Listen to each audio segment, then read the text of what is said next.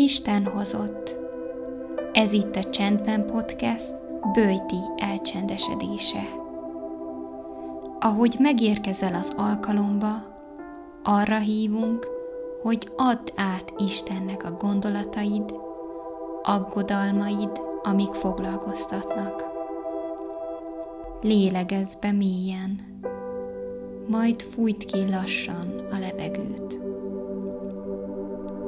Minden lélegzettel engedj el egy szorongató gondolatot, és bízd őket Istenre. Érezd, ahogy egyre könnyebbé válsz, és Isten betölti az aggodalmaid helyét az ő békéjével. Gyere, ahogy vagy.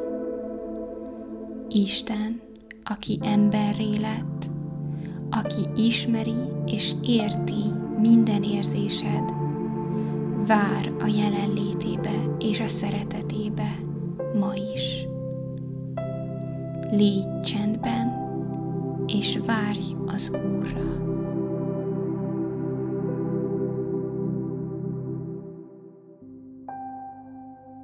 János evangéliuma, második fejezet, elsőtől a tizenkettedik versig. A harmadik napon mennyegző volt a galileai Kánában, és ott volt Jézus anyja. Meghívták Jézust és a tanítványait is a mennyegzőre.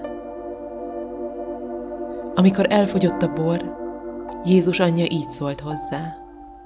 Nincs boruk. Mire Jézus azt mondta, vajon én rám tartozik ez, vagy te rád, asszony? Nem jött még el az én órám. Anya így szólt a szolgákhoz. Bármit mond nektek, tegyétek meg. Volt ott hat kőveder, a zsidók tisztálkodási rendje szerint, amelyekbe egyenként két vagy három metréta fért. Jézus így szólt hozzájuk. Töltsétek meg a vedreket vízzel. És megtöltötték színültig.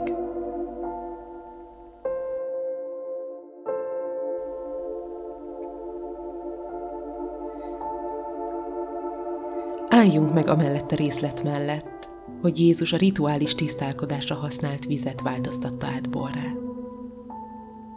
Nem kijöntötte a vizet, és bort teremtett a kővedrekbe, hanem a bennük lévő vizet változtatta borrá.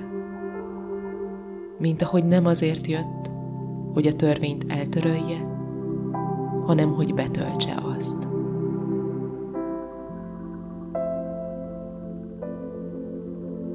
Majd ezt mondta nekik. Most merítsetek, és vigyetek a násznagynak. Ők pedig vittek. Amikor a násznagy megízlelte a vizet, amely borrá lett, mivel nem tudta, honnan van, csak a szolgák tudták, akik a vizet merítették, oda hívta a vőlegényt, és így szólt hozzá.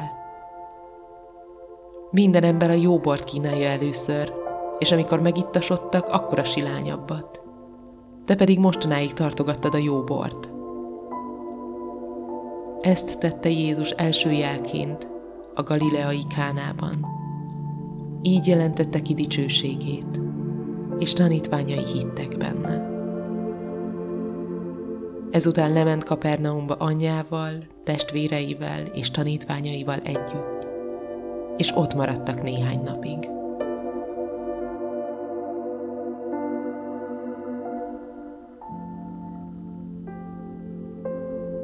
Bár a nász nagy a vőlegénynek tulajdonítja az érdemet, hogy a lakodalom végén érkezett a legjobb bor, ez mégis Jézus dicsőségének a kijelentése volt, és a tanítványok hitét erősítette.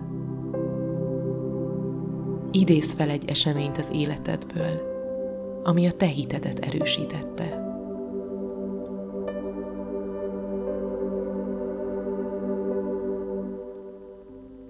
Máté evangéliuma, 6. fejezet, 25-től a 34. versig.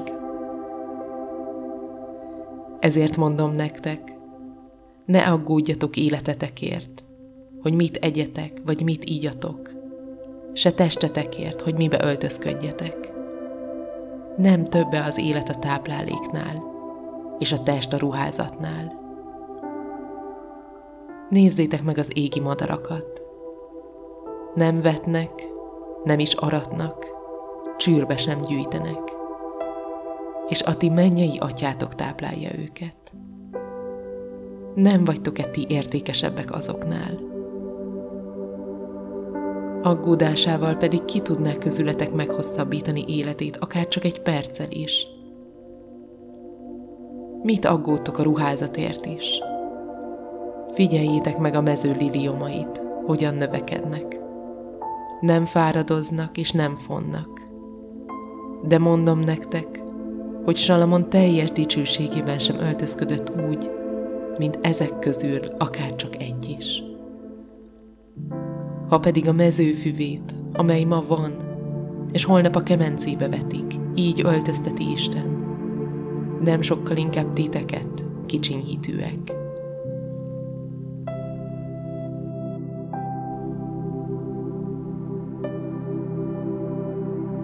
Jézus hív, hogy a saját magunk körül forgásból nézzünk fel, és nézzünk körül.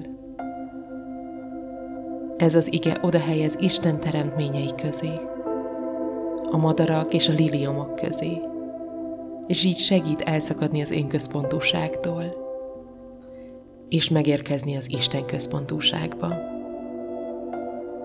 Segít eltávolodni a problémáktól, és madártáblatból rátekinteni az aggodalmainkra.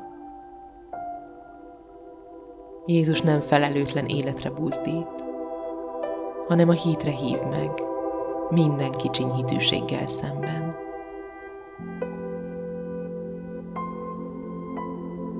Ne aggódjatok tehát, és ne kérdezgessétek, mit együnk, vagy mit ígyunk, vagy mit öltsünk magunkra. Ilyesmikért a pogányok törik magukat. A ti mennyei atyátok pedig tudja, hogy szükségetek van mindenre. Keressétek először Isten országát és az ő igazságát, és mindezek ráadásként megadatnak majd nektek.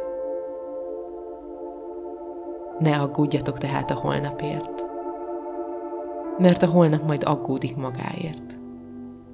Elég minden napnak a maga baja.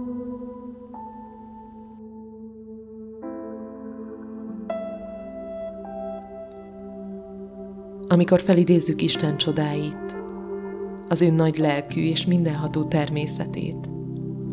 Az aggodalmakat letehetjük, és azokat felváltja az Istenbe vetett bizalom. Van olyan dolog ebben a bőjtben, amit szeretnél letenni. Milyen aggodalmaid vannak ennek az elengedésnek a kapcsán? Hozd ezeket Isten elé.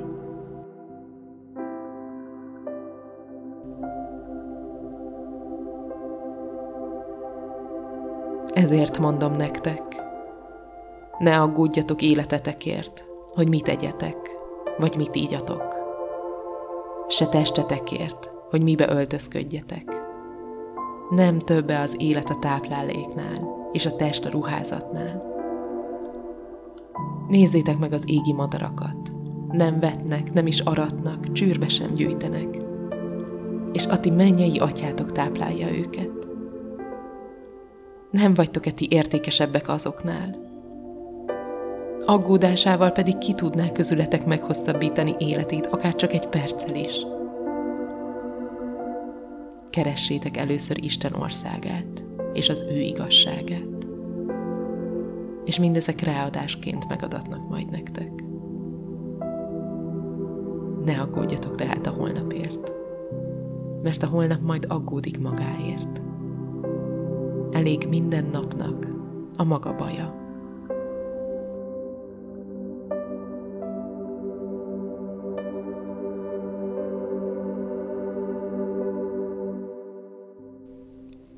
Az elcsendesedés végére értünk. Ahogy tovább indulsz, vigyél magaddal egy szót vagy mondatot, amivel megérintette Isten a szíved. Ahogy egyre közelebb kerülünk húsvéthoz, fordítsd a figyelmed nap mint nap Jézus halálára és feltámadására, és engedd, hogy betöltsön újra a megváltás öröme. Mert nincs különbség, mivel mindenki vétkezett, és nélkülözi Isten dicsőségét. Isten ingyen igazít meg az ő kegyelméből, a Krisztus Jézusban lett váltság által. Őt rendelte Isten engesztelő áldozatul az ő vére által azoknak, akik hisznek. Ebben mutatta meg igazságát. A korábban elkövetett bűnöket ugyanis elengedte türelmében, hogy a mostani időben megmutassa igazságát. Mert ő igaz, és igazzá teszi azt is, aki Jézusban hisz.